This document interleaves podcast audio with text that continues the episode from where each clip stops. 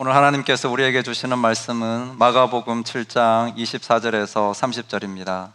저와 여러분이 한 절씩 교독하겠습니다. 예수께서 일어나사 거기를 떠나 두로 지방으로 가서 한 집에 들어가 아무도 모르게 하시려 하나 숨길 수 없더라.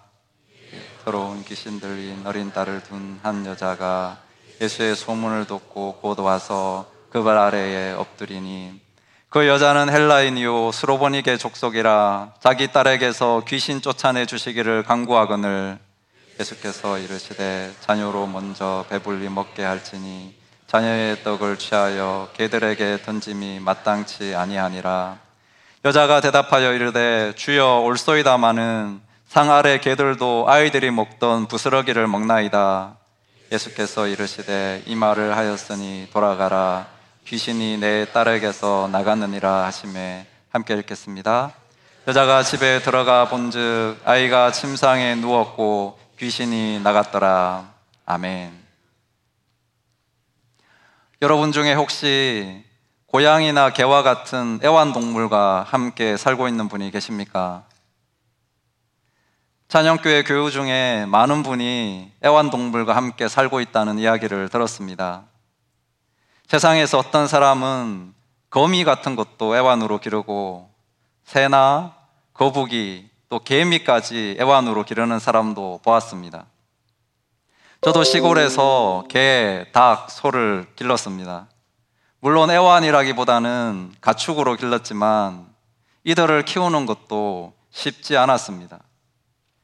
애완동물과 함께 산다는 것이 기쁜 일이기는 하지만 그들의 먹이를 구해서 먹이고 또 대소변을 치워주고 목욕시키고 산책도 시켜주어야 하는 등 할 일이 정말 많습니다. 애완동물을 집에 남겨두고 여행하기도 쉽지 않습니다.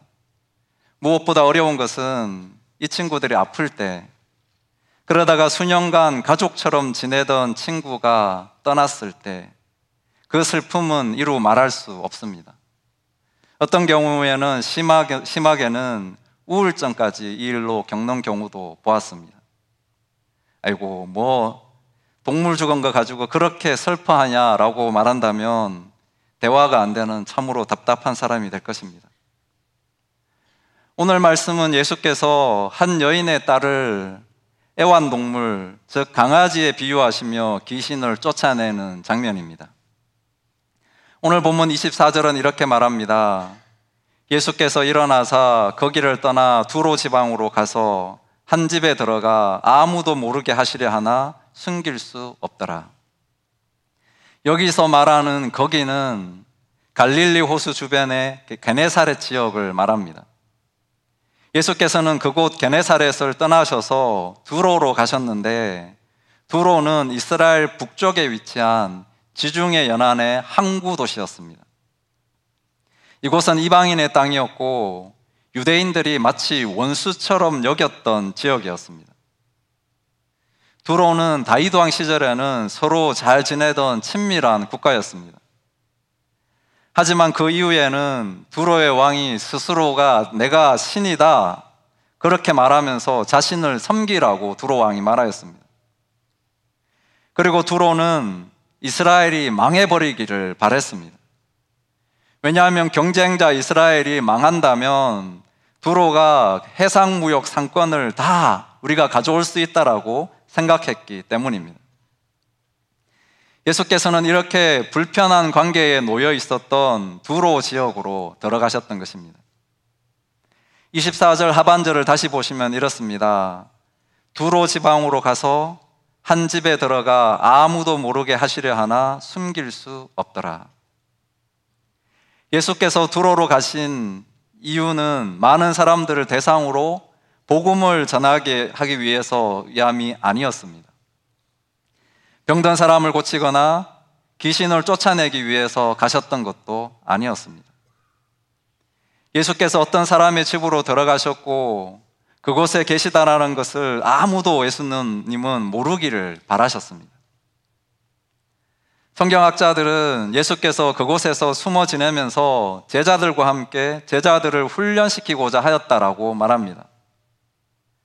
또 다른 사람들은 제자들에게 이전에 예수께서 잠시 쉬자라고 말씀하셨던 적이 있는데 그 쉼의 시간을 보내기 위해서 이방의 땅 두로로 가셨던 것으로 추측합니다.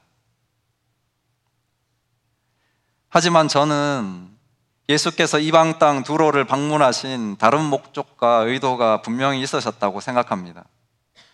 바로 오늘 본문에 등장하는 한 여인의 딸을 고치시는 애완동물 프로젝트를 실행하기 위해였었다고 생각합니다. 이유가 어찌되었던 예수께서 두로로 오셨다는 소식은 숨길 수가 없었고 곧 그 지방에 소문이 퍼졌습니다. 오늘 본문 25절과 26절은 이렇게 말합니다. 이에 더러운 귀신 들린 어린 딸을 둔 한 여자가 예수의 소문을 듣고 곧 와서 그 발 아래에 엎드리니 그 여자는 헬라인이요 스로보니게 족속이라. 자기 딸에게서 귀신 쫓아내 주시기를 강구하거늘. 예수께 찾아와서 엎드리고 자기 딸을 위해 강구했던 여인은 헬라인. 다시 말해서 즉 유대인이 아닌 이방 여자였습니다. 예수께서는 이 이방 여인의 강구에 평소와는 너무나도 다르게 반응하셨습니다. 오늘 말씀과 동일한 내용이 마태복음 15장에도 있습니다. 여기서는 여인이 간절히 딸을 고쳐달라고 예수께 강구하였을 때 예수께서 한 말씀도 대답하지 않으셨다고 합니다.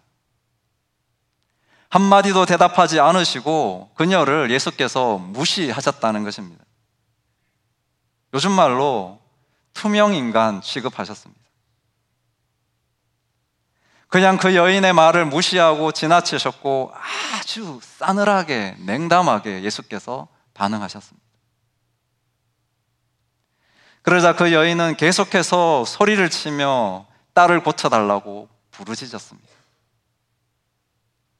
그래서 제자들이 예수께 다가와서 계속 이 여인이 소리를 쳐서 정말 너무 힘드니까 정신이 없으니까 그녀를 안심시켜서 제발 돌려보내라고 예수께 제자들이 부탁합니다. 그때에도 예수께서는 평소와 다르게 아주 냉담하게 싸늘하게 반응하셨습니다. 오늘 말씀 27절을 세번역 성경은 이렇게 말합니다. 예수께서 그 여자에게 말씀하셨다. 자녀들을 먼저 배불리 먹여야 한다. 자녀들이 먹을 빵을 집어서 개들에게 던져주는 것은 옳지 않다. 이 말씀을 우리가 그냥 피상적으로 들으면 도저히 이해되지 않는 말씀입니다.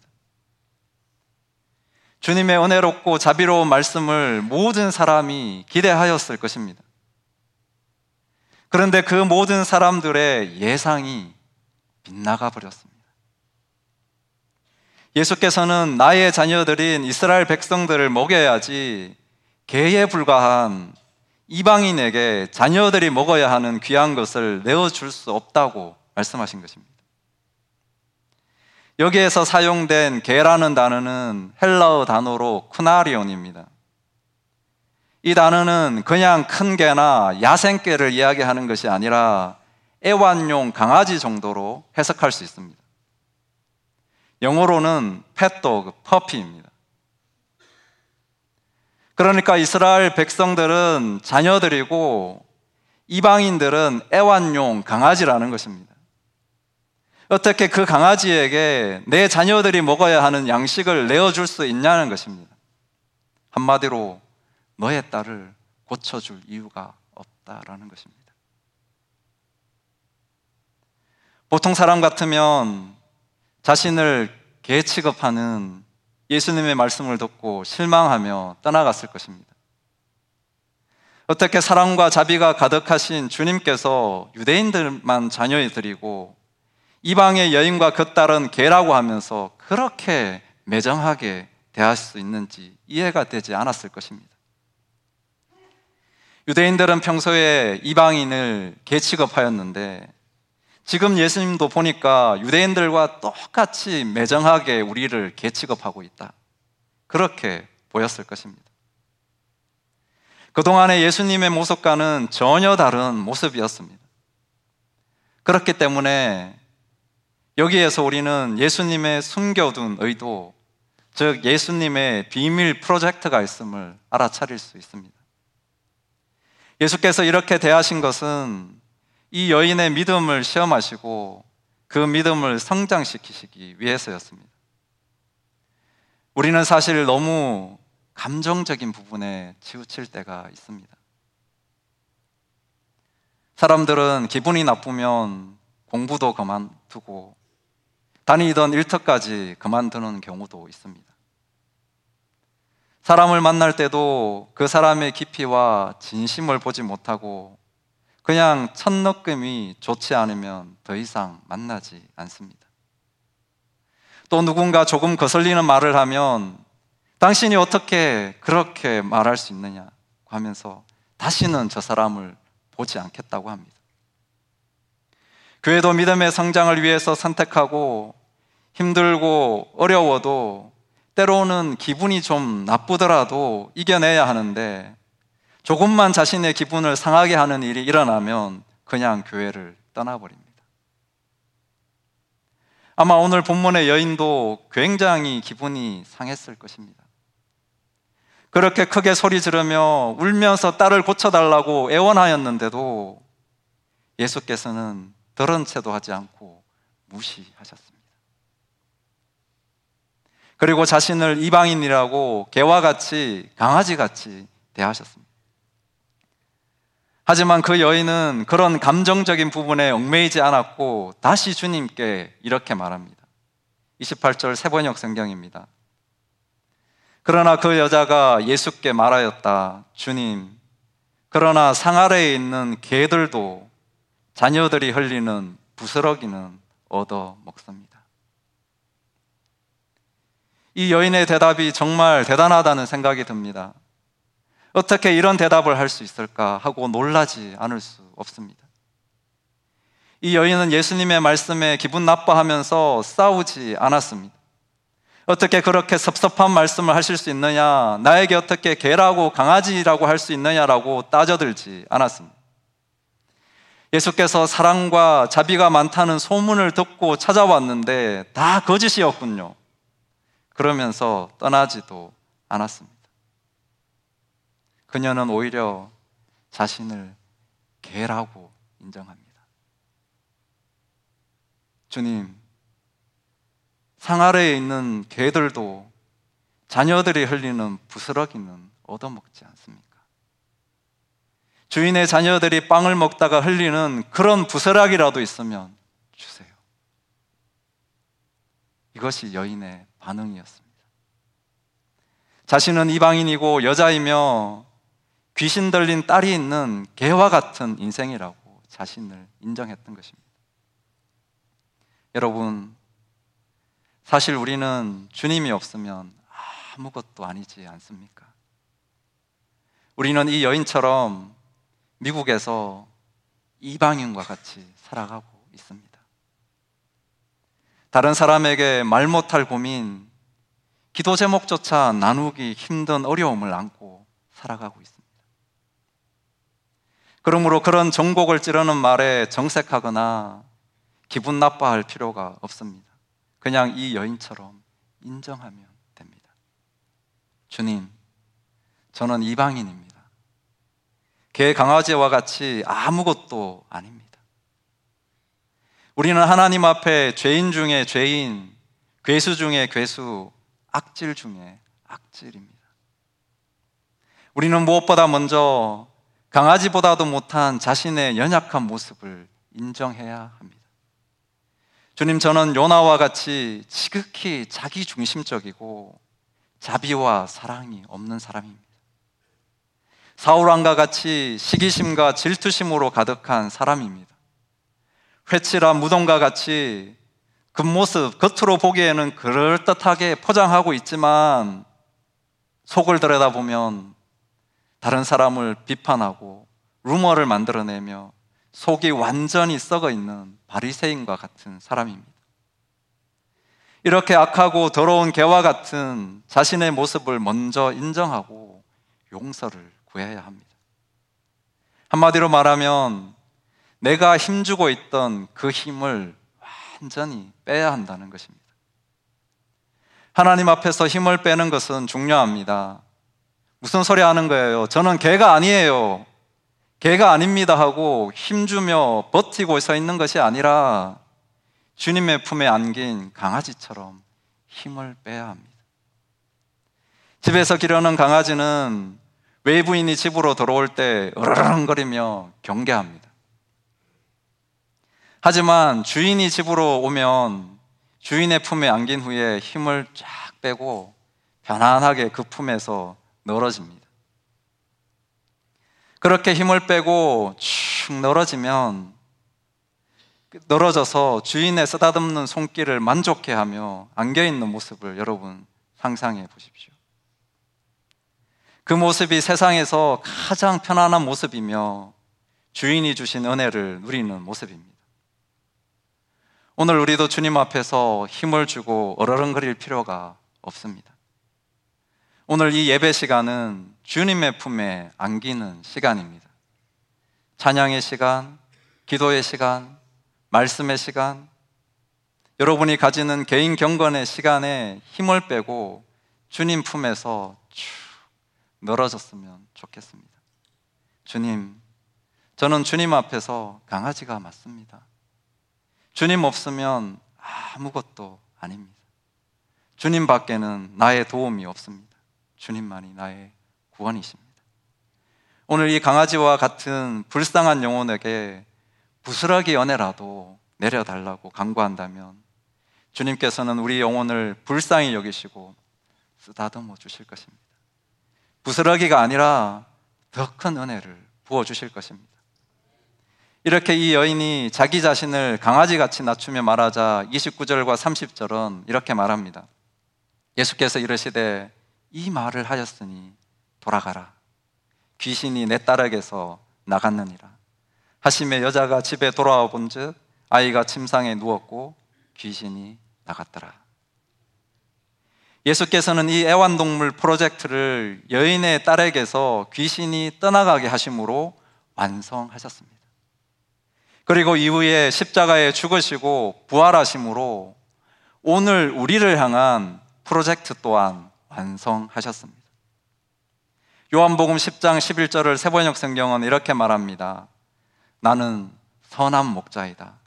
선한 목자는 양들을 위하여 자기 목숨을 버린다. 예수께서는 선한 목자로 우리에게 오셨습니다. 참 좋은 목자이신 주님은 양이나 애완동물보다 더 귀하게 우리를 사랑하십니다.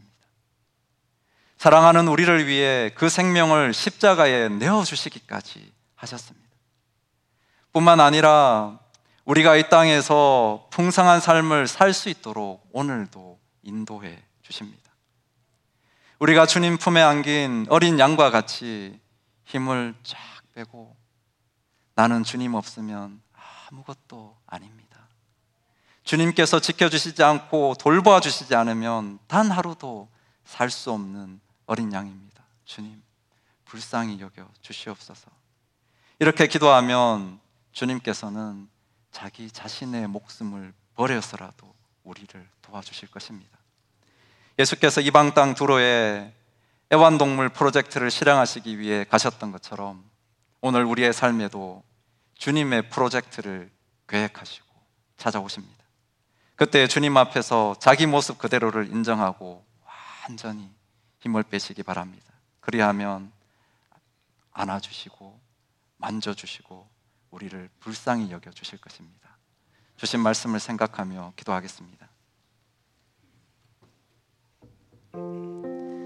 이 시간 기도하실 때 오늘 내가 하나님 앞에서 힘을 주고 서 있지 않았는지 자기 모습을 돌아보길 바랍니다. 나를 무시한다고 애완동물 취급한다고 관심이 없다고 서운해하지는 않았습니까? 우리를 가장 잘 아시는 선한 목자 되신 주님께서 우리의 삶을 가장 선한 길로 인도해 주심을 믿고 그 품에 그냥 안기시기 바랍니다. 그 품에서 위로받고 평안함을 누리시기 바랍니다. 잠시 기도하겠습니다.